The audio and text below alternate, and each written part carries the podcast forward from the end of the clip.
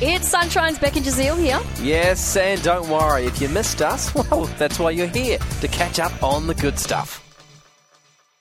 What you got for us, Beck? You're going to love it. Today I learnt about a cat named Room 8 that lived at a public school for 16 years. Whoa. Yep, and uh, he lived there during the school year, and for some reason they don't know how, he would disappear during the summer. Like, you know, have that their big summer holidays. Yeah. Then they he would return when classes started again, like clockwork. This pattern continued for years without interruption.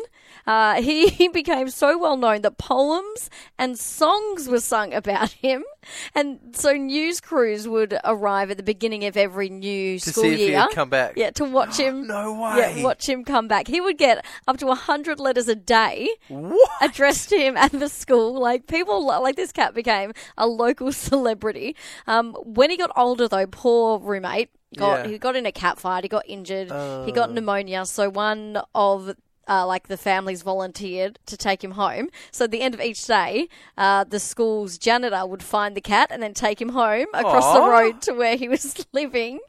Now, when he died, Oh, that would have been heartbreaking for the Oh, school. well, the kids fundraised to get like a headstone for the cat. Oh, nice. But also, the obituary in the LA Times rivaled that of a major political figure. Like, it had three columns, it had a photograph of the cat, and then in 1972, a cat shelter was started in the name of, Of the Room cat. Eight. So it's called the Room 8 Memorial Foundation.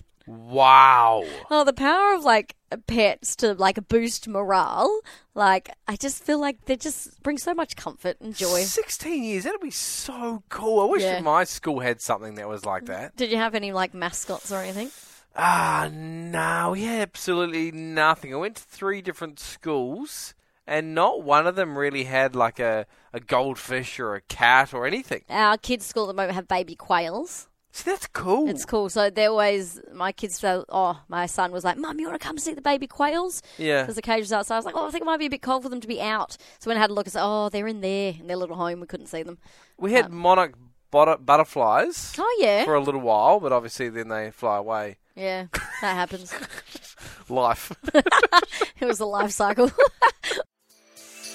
we really hoped you enjoyed that chat. It has been Sunshine's Beck and Jazeel. I think I enjoyed it more the second time. It was good. Left a nice taste in my mouth. We'll see you from three.